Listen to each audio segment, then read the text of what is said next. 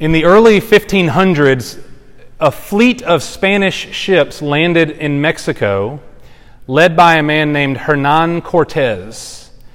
They were there to explore and conquer the New World, and Cortez was so committed to the task that upon their arrival, he had all of the ships grounded and dismantled. Some legends even say that he had the ships burned as his men watched from the shoreline. It was a clear message to his men that they were here to stay and they were here to win. There would be no retreat, there would be no going home, no going back. Uh, Cortez even coined this term. He wrote in his journal, We're all in. I think he was the first person to say that. We're all in. Uh, when I was a kid, I grew up going to church, and we sang this song in church that kind of gave a similar message. Maybe you know it. I have decided to follow Jesus. No turning back, no turning back. Though none go with me, still I will follow. No turning back, no turning back. And you know, I remember, even as a kid, I remember thinking, is it really that serious? I mean, no turning back, not even a little bit? I mean, is, is, is, is Christianity kind of like the mafia or some religious cult? You know, that once you're in, there's no leaving, you can't get out? I mean, the ship is burned behind you, you're stuck. Is that what it is? Well, you know, eventually I actually started following Jesus. And I came to realize what that song was about. Not what I thought, but about something entirely different, about a change in heart. And the Apostle Peter actually gives us a pretty good picture of it right here in 1 Peter chapter 4. See, when Peter talks about following Jesus, he's not talking about an alternative lifestyle, something we can pick up and drop as we see fit. Peter's talking about a new life entirely, something entirely new, entirely different. And therefore, it's not a religious choice that traps us. Christianity is built on a Savior who frees us. And it's a world of difference between the two. Not something that traps us, but something that actually frees us. And we're going to see what I mean as we walk through it. This is 1 Peter chapter 4. Let's walk back through it, beginning in verse 1. Peter says to the church, Therefore, since Christ has suffered in the flesh, arm yourselves also with the same purpose. Because he who has suffered in the flesh has ceased from sin, so as to live the rest of the time in the flesh, no longer for the lusts of men, but for the will of God. Peter is speaking to a church in this time. They were the vast minority in a much larger pagan, non Christian culture. They were the outsiders by far, and they were suffering as a result of it. They, uh, these people, these Christians, are being ostracized, they're being mocked, perhaps even they're being beaten and imprisoned uh, as a direct result of their faith. And so Peter, right here, does something that's common throughout this letter. He's done it many times already. In the midst of their suffering, he points them to the suffering of Jesus. Both as our hope, the suffering of Christ is our hope because his suffering is what saves us, but also our example.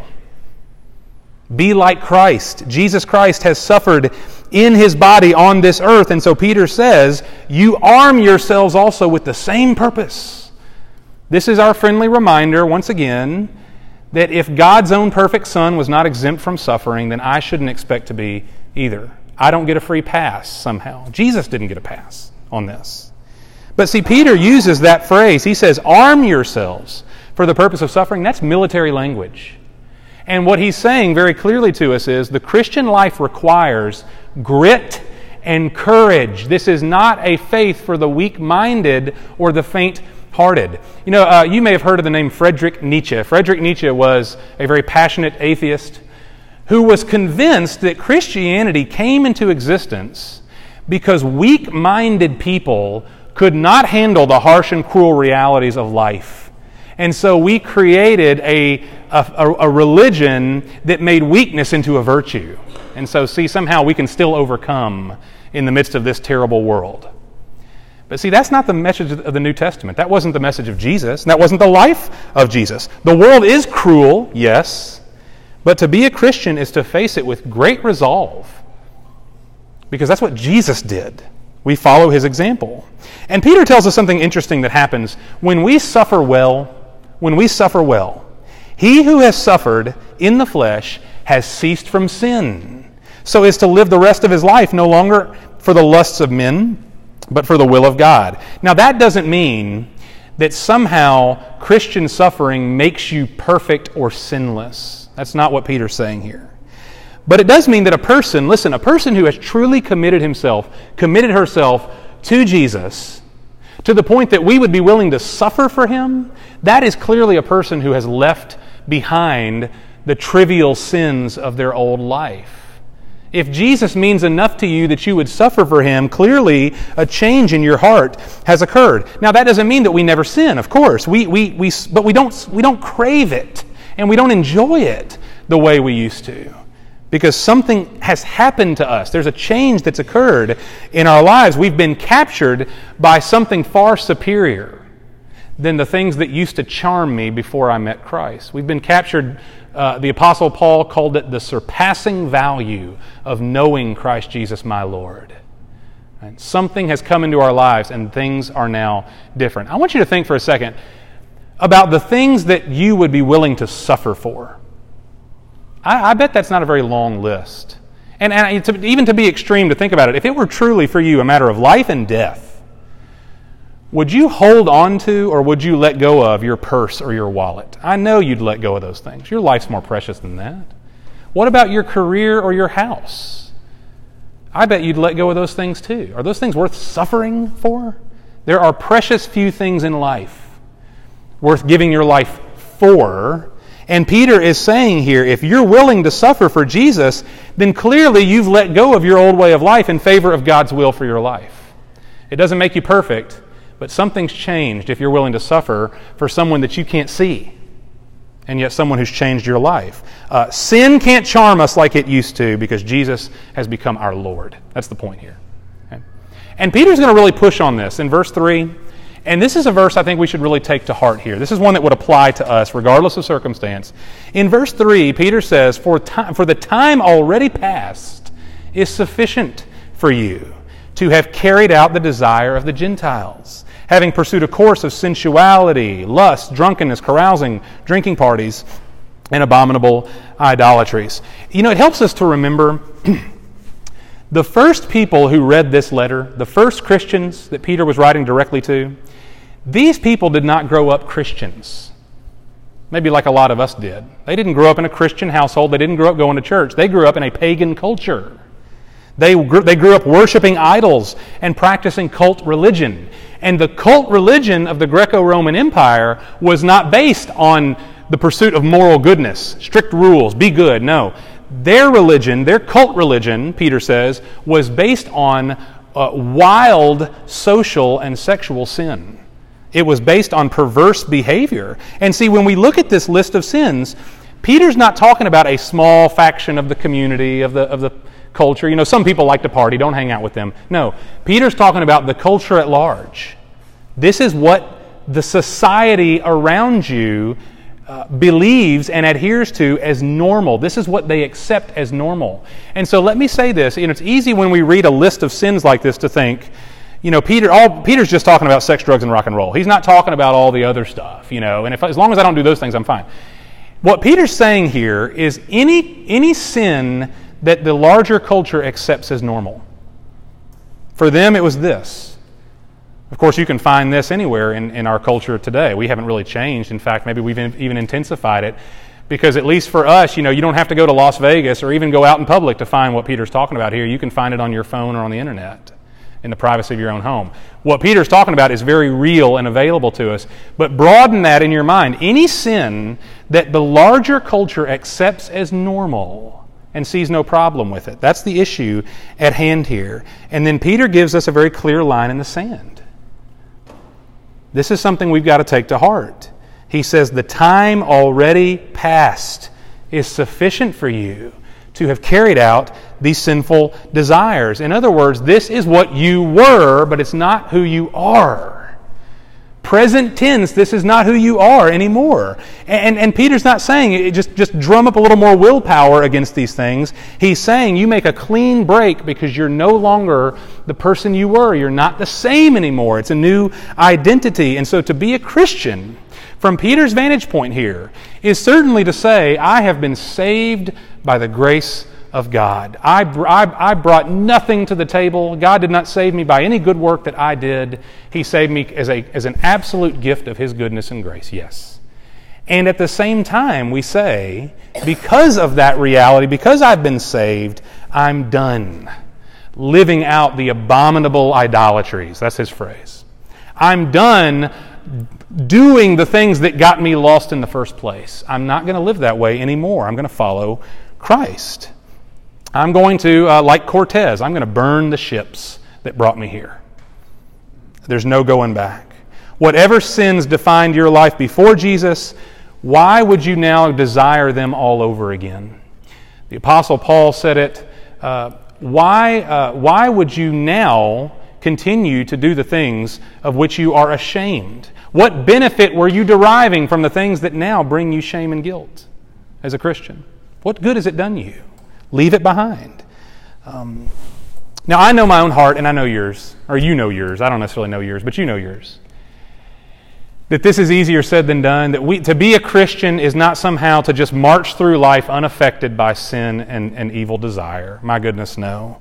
We, in this life, we're never totally free from what the Bible calls the desire of the flesh. It's always kicking, it's always available to us. It's still on the menu for us, even if we don't choose it any longer. It's still up there, it's still available to you and to me. But now, see, the, the, the, the identity is not defined by it. The identity is defined. Uh, Paul says it like this that we have died to sin and we've been made alive to God. That's Romans 6. Later in Romans 8, Paul says he, we are no longer defined by the flesh, we're no longer according to the flesh, but we're now defined by the Spirit of God. Um, recognize what, what Peter and Paul are saying here is not just an attitude change, it's not just willpower, trying harder, it's an identity change. Something has happened that's made me fundamentally different from what I was. And so let's just get let's get real for a minute. All right, I, I'm gonna I'm not going to confess a lot of particulars, but I'll tell you guys at least two common responses in my own life to sin. And my guess is that you'll fall somewhere on this spectrum. Two things I will do often when it comes to my sin. First, I, there are sins in my life that, frankly, I just feel helpless against. I mean, these things, I, have I've struggled for so long with these issues that, man, I just don't know if I'll ever get over it. I mean, I, every time uh, I think I'm, I'm doing better, you know, I'll lapse into, into some kind of sin, right? You, you all, we all know what that feels like. And because I feel helpless against it, um, I, I come to this place where, where I just, what's the use of even trying anymore? Maybe you've come to that conclusion. It's a despairing feeling. But there are, there are also sins in my life, probably in yours. It's not so much that I'm helpless against them, but I just I like having them around. I, I coddle certain sins that, frankly, to me, don't seem as bad. And maybe the culture accepts them as normal. And so, you know, no, I'm, I'm not killing anybody here. So, what, what's the harm in keeping these things around? And of course, I wouldn't, you know I don't celebrate those things out loud. But you know, you, you, you, could go through any kind of list of what you might, I might consider secondary sins, things that don't really hurt anybody. And so I just, you know, but I like them. You know? I, enjoy them. They, I, you know, they're, uh, the, the culture thinks they're cute or laughs about it. So what's the, what's the harm? Um, but in either case, whether it's a besetting sin that I just, I can't, I, I just defeats me, or if it's a, a, a lesser sin in my own mind that I kind of coddle, Peter's point here is this the time past is sufficient for you to have lived that way. Because of Jesus Christ and His grace, you are now called out of sin and into righteousness. Jesus leads us out of that sin. And so, just let me speak to those two issues very quickly here. If you have sin in your life that you feel like just dominates you, and maybe it's been a decades kind of issue for you that you don't know if you'll ever get over, it produces shame, you don't like it you don't really, truly enjoy it, but it has such a grip on you, you can't seem to turn away from it. Can I encourage you in this? That Jesus Christ died for that sin. And I know you know that, but let me just say it. Jesus Christ died for that sin, and not abstractly for the sin, He died for your sin. He died for you, that you would be forgiven of it, yes, but also that you might be set free from it. And the truth is that you are not helpless against it. You are not destined to repeat it. By faith in Jesus Christ, you are not a lost cause. He both forgives you of your sin and He sets you free from the power of it. He transforms your heart, and by His grace, He can make you more and more to desire Him rather than that sin. It can become for you less palatable and even something that would make you your stomach turn in hatred for it because Jesus Christ wants to bring you into righteousness, not despair. That is possible for you. It may not feel that way, but I'm telling you right now that you have to, by faith in Jesus, stand up and look that issue in the face and declare to it what Peter says The time past is sufficient for me to have lived this way. I will not obey the flesh any longer. I will obey Christ. Jesus on the cross said, It is finished. Um, his, everything that you need for the destruction of sin in your life and for the cultivation of righteousness, Jesus Christ has finished it. It's done. There's nothing He's holding out on you. His work is complete. And for us, it may become a matter simply of do I believe that enough to turn to Him? Now, maybe you have sin in your life that it's not, it's not that dominant, but, but you're like me, you just kind of coddle it. You like having it around. And, and so, you know, I, I can't give you a complete list on this, but, but, you know, any sin that maybe just doesn't seem all that bad, or it only comes out every now and then, you know, like sins like anger or gossip or envy, strife, conflict, stuff we put on the internet or stuff we look at on the internet, things we laugh about that we know bring God dishonor. I mean, anything at all that I, frankly, I, I, like to keep it around. I don't, it doesn't, it doesn't feel all that bad to me. It includes, it keeps me included in certain friend groups or whatever it may be. And so I just coddle it. I keep it around like a pet in my heart and in my home. But I want to say this just as forcefully that Jesus Christ died for that sin too. He didn't just die for the big stuff or what we esteem as the big stuff, He died for all sin. All of it. And I'm preaching to myself when I say this. But if I like to just keep sin warm in my life, certain things that maybe aren't that big of a deal to me, it's like I look at the cross and just kind of shrug my shoulders. Thank you, Jesus, for dying for the big stuff. But I'm going to hold on to this. I like this too much. I don't want to let go. Um, and I've got to look at that stuff in my life, we all do, and say, the time past is sufficient for me to have lived that way. I don't live that way anymore. I'm not going to do even, even relatively small things. I, why would I desire those things if I know they dishonor the one who shed his blood for my sins? You see the line in the sand here? Um, now, we, we've got to move on to, to more here. Peter's not done talking to us here, but I, I'm, I'm going to circle back to this at the end. This is a heavy issue. We're going to sit in this for a little while. I'm going to bring it back in the end, and, and we'll tie a bow on it. But, but Peter is, is he wants to show us something that we have to be mindful of.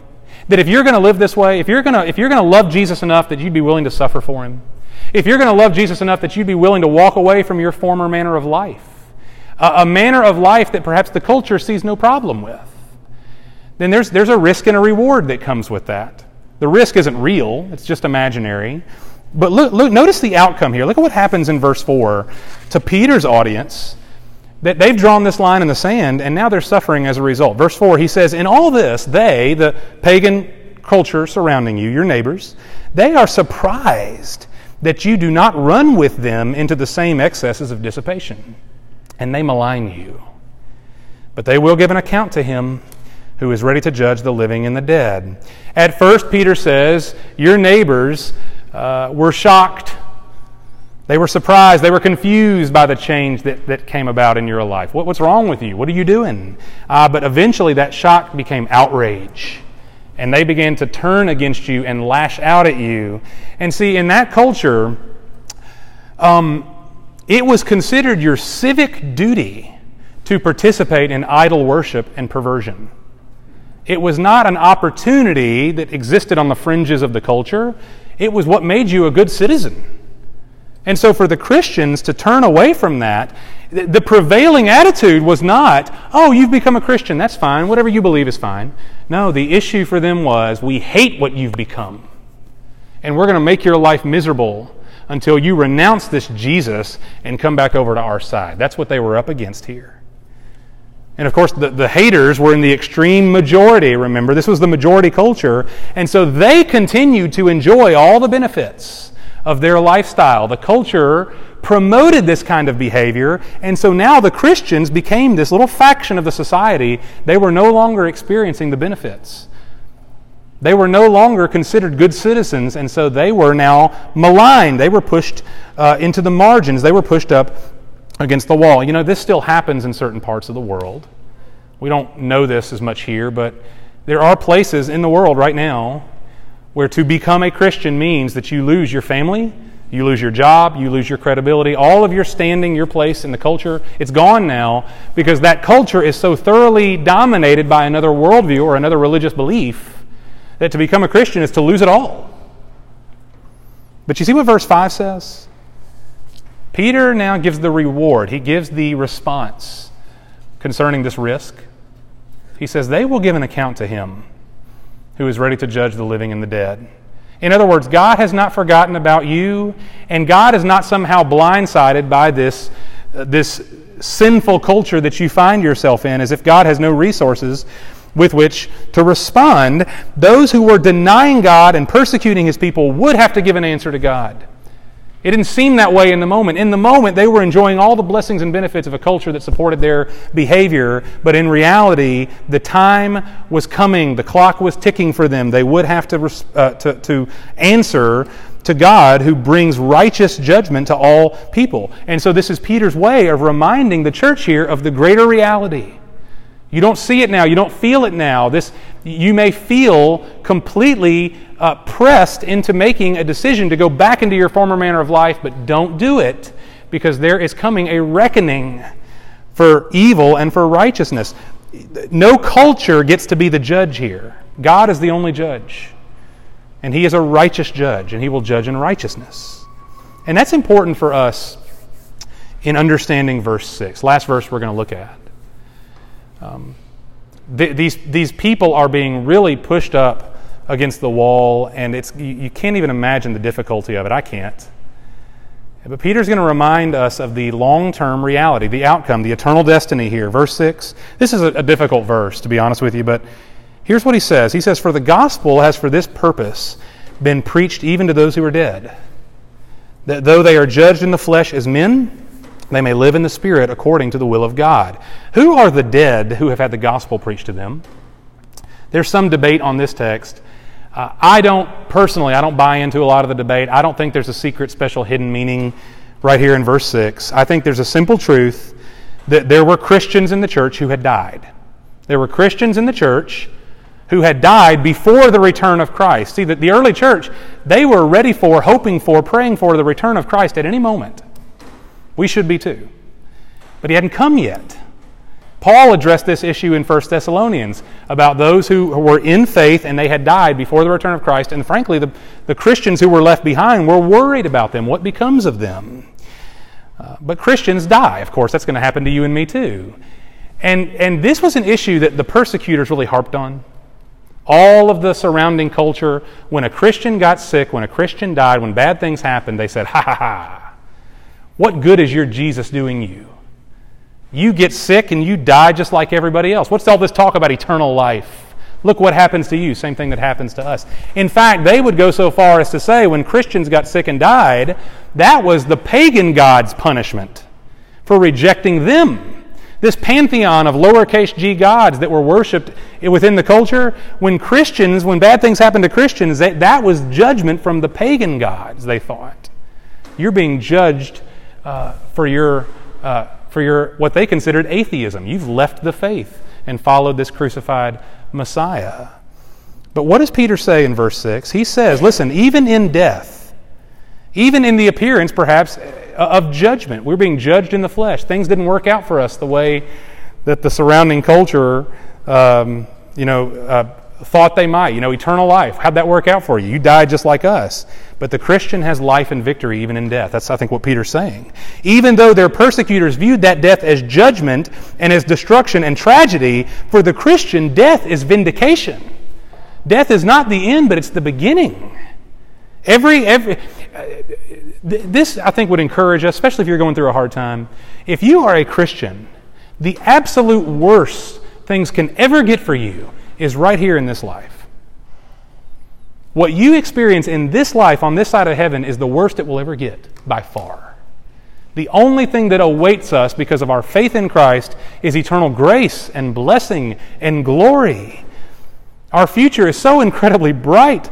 The worst that can happen is here in this life, and no matter how bad it gets, you are vindicated in the end. And so Peter says, don't allow the present suffering to shake you into embarrassment or shame or despair but live wholeheartedly for Jesus because his promises are sure. You will live in the Spirit according to the will of God.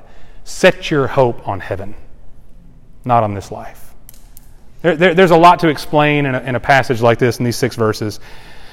Uh, but I promise you we'd come back around to this, for me at least today, is our central issue this issue of Peter's words the time past is sufficient for you to have carried out the desire of the Gentiles. I, I want us to just focus on that, land on that. Peter was speaking to Gentiles here. When he says Gentiles, he's characterizing just generally people who don't love, honor, and obey God.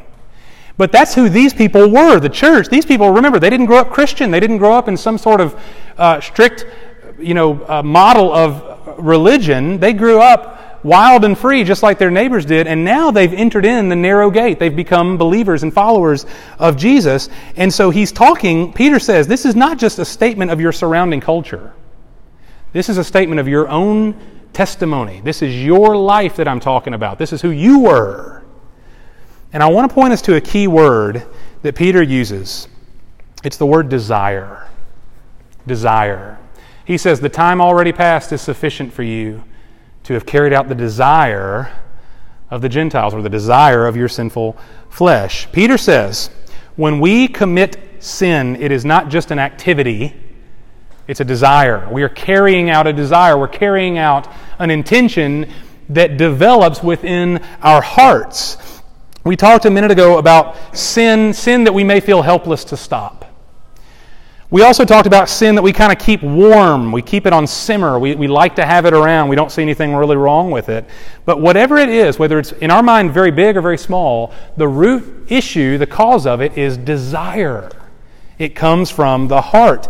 Uh, the Apostle James said it like this James chapter 1. He said, Each one is enticed, is, each one is tempted and carried away by his own lust. And, and when lust has conceived, it gives birth to sin.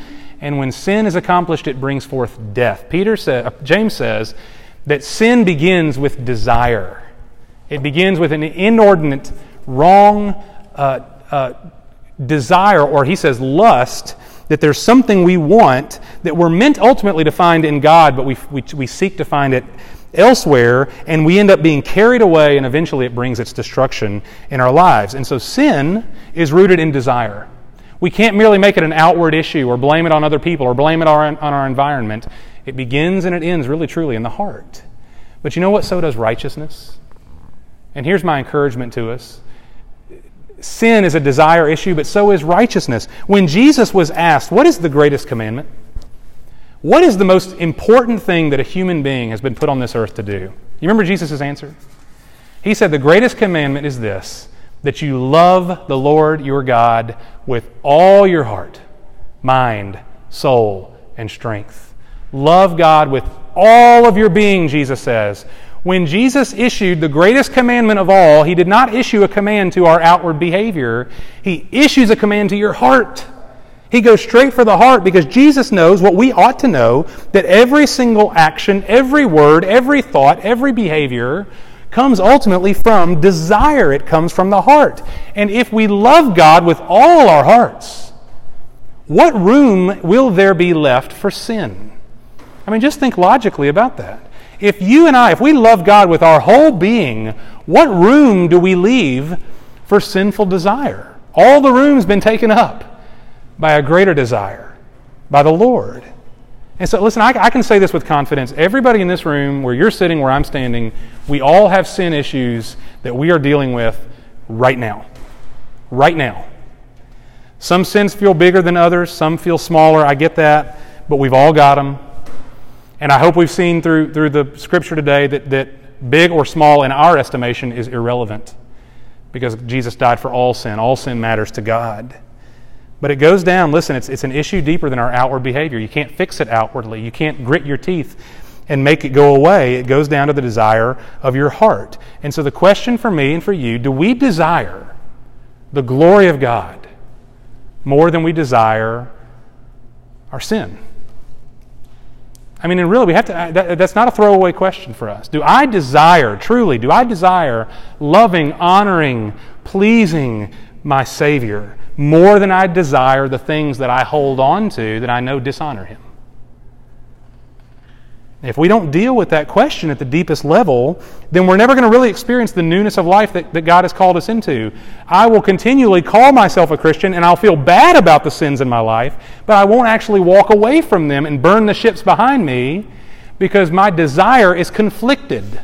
I'm trying to give half of my heart to God and the other half to my old way of life or to the way of the culture or whatever it may be, and it doesn't work that way. Jesus said you can't serve two masters. He was talking about money, but it applies to anything. You can't serve God and something or someone else. And so we've got to live in such a way that our desires are changing more and more in the direction of Christ, not just our outward behavior. Y'all are probably smart and slick enough to fake your way through life all right, I've tried, I've tried for many years to fake my way through it. As long as y'all think I'm somebody, then I'm okay. And that is not the issue at hand here. That is self righteousness. That is not what Jesus came to give us. He wants to change the heart. I, I probably have quoted this before. Uh, one of my heroes, Tim Keller, uh, says this. I think he's so spot on. I like it so much that I'm going to put it on the screen for us here. Uh, listen to this. Whatever captures the heart's trust and love also controls the feelings and behavior. What the heart most wants, the mind finds reasonable, the emotions find valuable, and the will finds doable. People, therefore, change not merely by changing their thinking, but by changing what they love most. You may not agree with that. I'll fight you over that one, okay? I believe what I believe that. You and I will only change if our love changes. I've got to love Jesus Christ more than I love my sin. And I know that sounds so ridiculous when you say it out loud. Is there even, I mean, why even, why even make it a choice? And yet I do it every day. I do it every day. It's the desire that leads us in one direction or the other. Here in 1 Peter, listen, we're told, arm yourselves for the purpose of suffering. Why? Because the person you love most in the world suffered for you. So you can suffer for him too if need be. Then Peter says, uh, Leave your life of sin, your past life behind. It's sufficient for you to have lived it out. No longer live the way you used to. Don't live the way your dominant culture maybe accepts. Why? Because the person you love most shed his own blood for the forgiveness of those sins and to lead you into righteousness. If I love him, then my desire, my taste, my palate for that stuff has to just become something detestable, right? Not something we coddle, not something we feel helpless to defeat, but something that by God's grace we can overcome. To love Jesus is to be changed to the point where my, my personal comfort, your approval, human approval, those things can't charm me anymore because Jesus is my Lord and Savior. That's the way it's meant to be. Sin is no longer what it used to be to me. Our old desires have been replaced with a new desire, which is to live fully in the grace of God. That's why following Jesus means no turning back. No turning back. Not because somehow we're stuck here, but because by His love and grace, we've really, truly been set free. Burn the ships. There's no going back. Why would we even want to in light of this grace that we've been given? Let's pray.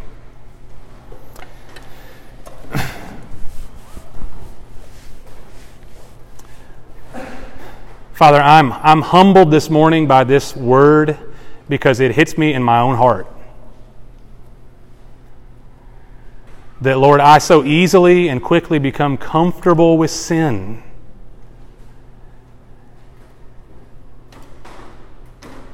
That I'll choose the, the approval of other people over yours. That I'll look over my shoulder to things I used to do as if, as if they were doing me any good, rather than turning my eyes in, in love and devotion to you. And, so, and Lord, I suspect that all of us know what that is, even right where we sit.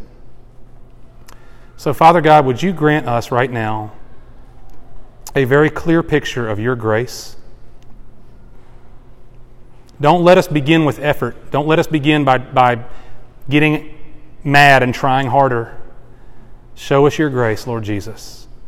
The grace that, that took you to the cross, that we might see those sins forgiven nailed to the tree. Everything, Lord, that you and your righteousness could hold against us, you laid it upon the shoulders of your Son. And let us, Lord, see that so clearly and enjoy that grace so deeply that, that our sin becomes laughable to us. Why would we ever go back? Why would we hold on to it and keep it warm?